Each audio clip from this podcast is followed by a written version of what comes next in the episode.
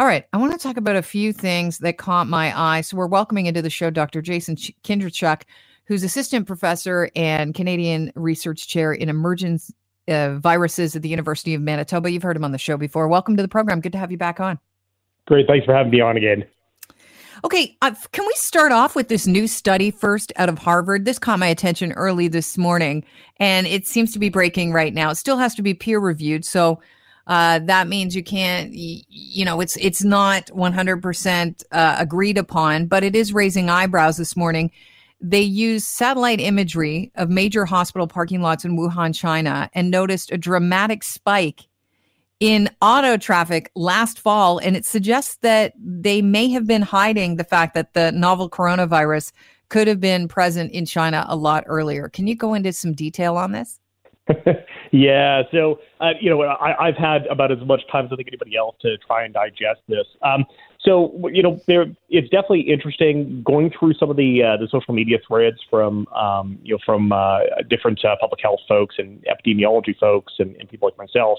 Um, I, I think we're we're all interested, uh, maybe not completely surprised, but also trying not to overinterpret the results. So we, I, I think everybody, um, you know, ha, has pretty much assumed that the virus was likely uh, transmitting throughout China for an earlier period uh, period of time prior to December 31st. So you know, likely in the late fall, probably Novemberish. Um, so you know, even going back to October, uh, you know, so that would be much of a push. I guess when we start looking at things like going back to to summertime, as, as some of this is, has uh, discussed, um, you know, then you start getting into this question of okay, well, if it had been spreading for that long of a period of time undetected, would we not have seen spread outside of China since there likely weren't travel restrictions that, that we do have at that point? Um, and, and, we certainly didn't see spikes in uh, in influenza-like illness, or at least people have not talked about spikes of influenza-like illness in, in other regions of the world prior to that. You know, so we, we know that places like you know the U.S. have taken uh, you know just a massive brunt of their cases over uh, you know over the, the the you know this part of 2020. Um, you know, it, and if we didn't see the, those spikes in kind of severe disease prior to that, you know, can we actually say whether or not the, virus was spreading here prior to prior to then? So ultimately, I think it's interesting. I think it will, uh, you know, we'll see how how people take it until we have any actual uh, kind of validity for for the data on the ground. So actually, from patient samples, I think we're, we're just looking at at changes in traffic patterns. So interesting, yes. Does it tell us anything really new? I don't think we're quite there yet. But if coronavirus was spreading earlier than we thought, could there be more herd immunity than we think there is?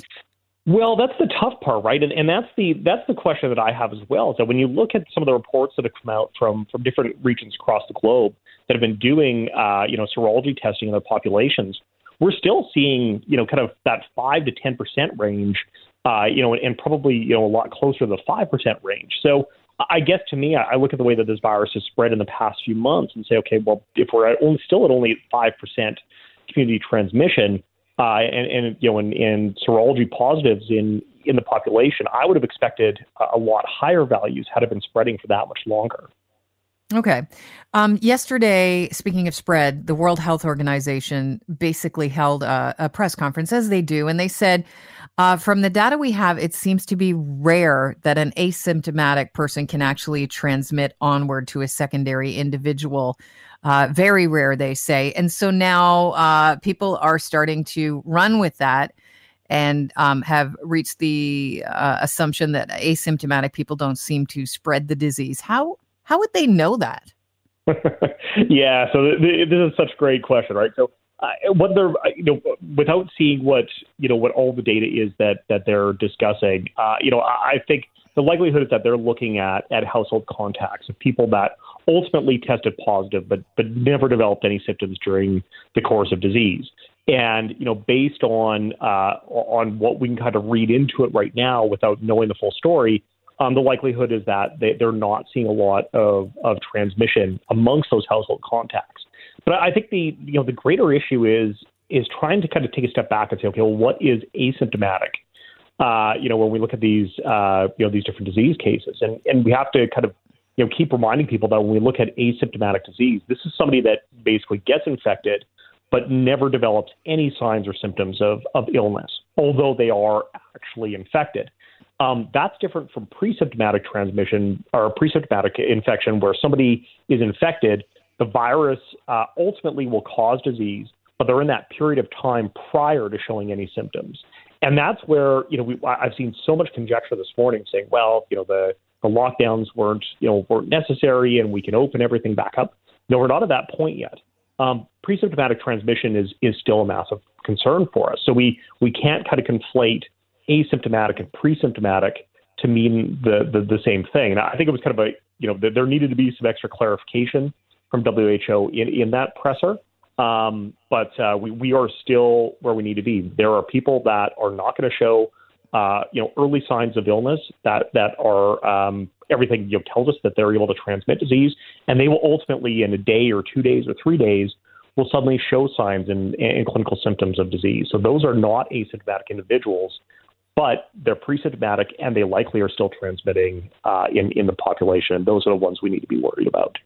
And I guess the worry here is people taking this information and misinterpreting it and looking at it as a pass to resume normal behavior if you're not coughing or have a fever. Yeah, no, but that's 100% it, right? I mean, th- this was kind of one of my concerns about, um, you know, us starting to kind of reduce all the social distancing measures and phasing in kind of, you know, this this go back to, to normalcy. Um, was that once any information came out, uh, if it was misinterpreted at all, or if the, the context was maybe not necessarily specific, um, what would happen that, that people would run with it. Because I think there's it's become a very politicized issue. We know that mm-hmm. uh, definitely in the U.S. we've seen that. Um, and that's the concern with this is that you could take that little kind of you know, kernel of information um, and you know kind of twist it a little bit, and suddenly it it becomes so difficult to then kind of walk back and say, well, no, this is actually what it means from an infectious disease standpoint. So we're uh, unfortunately we're kind of seeing the ramifications of that this morning, and I think obviously in the wake of all the protests and stuff in the U.S. as well, um, it, it's going to be kind of difficult to to try and uh, you know and, and provide uh, you know direct information on this without kind of you know, getting people kind of, you know, drawing a line in the sand and and kind of picking their their political points on this. Yeah. So where do we sit now on washing and wiping down groceries? Because I am at that fatigue level right now. I still do it, but I do it uh you know begrudgingly i am not yeah i'm no longer thinking of my safety i'm just thinking this sucks I, hey, I get it. And listen, we're you know we're a household of two you know PhDs in microbiology, and and I we completely agree. Um, so it, you know everybody is kind of at this fatigue stage, and that's that's the issue for us. Is that I, you know realistically, I think we're still in some of the early stages of this pandemic. Um, you know we've kind of we've seen plateauing here. We've seen in the U.S. though, obviously in places like Florida, as they've reduced social distancing measures, cases are spiking. Um, and, and Iran definitely we're seeing that. Uh, we're, we're not we're not out of the woods yet. So I think for us, what we need to think about is, um, yes, we we've been afforded a you know bit of you know kind of a reprieve here with with some of the social distancing measures being reduced, um, but we still have to do the right things right. So yeah, uh, you know, do you need to walk, wipe down your groceries? Uh, you know, I think you still want to be cautious, but to be fair, the more important thing is that after handling things, you know, wash your hands, don't touch your face. The, those are still the, the two critical points and, keep following for, for updates on information as uh, you know as they get posted from uh, from your public health officials. Yesterday, we got a big update here in Ontario. Uh, phase two of reopening will happen on Friday, and uh, I just uh, we're now talking about reopening patios, hair salons, malls. Not necessarily in the GTA because we're not there yet with numbers, but everywhere else in the province. Um, we've ramped up our testing to about 19,000 a day on average. Is that testing volume large enough when it comes to reopening patios, things like tattoo parlors, malls? Yeah, it's so it's such, such a great question, right? I mean, what what's that absolute number of testing that needs to be done to be able to say yes, you can keep opening things up? And I think ultimately, you know, there's there's from my perspective, you know, as a humble virologist and not an epidemiologist, um, I don't think that there's a specific number of tests that that need to be ramped up. It's ultimately it's the trend in in the positives that are coming out of that data, right? So if you increase by 25 percent, but all you know every test out of that 25 percent suddenly you know was glaringly positive, then you know that you've got an issue. And we've we've ramped up, you know, we've opened up, um, you know, social distancing uh, measures here in, in Manitoba for for a bit now.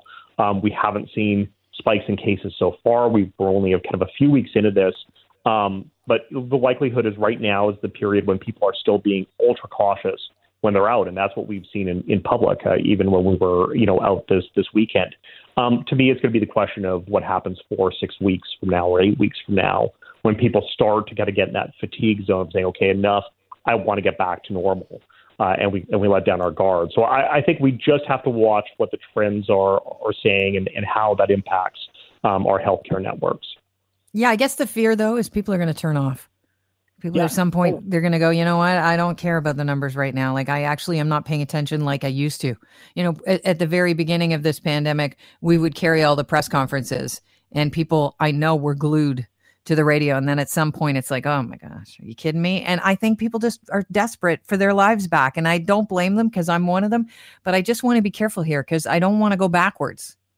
Yeah, no, we're we're we're all in that, right? And I mean, it you know, it's it's as difficult for for us as it is for for anybody else. I mean, and here specifically in our household, it's you know, we're we're kind of again, we're seeing that everything's kind of going kind of back to normal.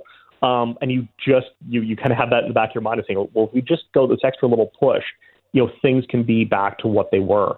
Um, we're, we're we're not in that period yet, and we have to think about the fact that again, it's you know, we we don't want to take one step forward to take you know a dozen steps back uh, and be back in the same position that we were in uh, in March and, and April. So uh, I think for us, you know, we, we just need to do what we can from from my standpoint of trying to do public messaging uh, and, and still get it out to people that listen. Do do the basic hygiene things right.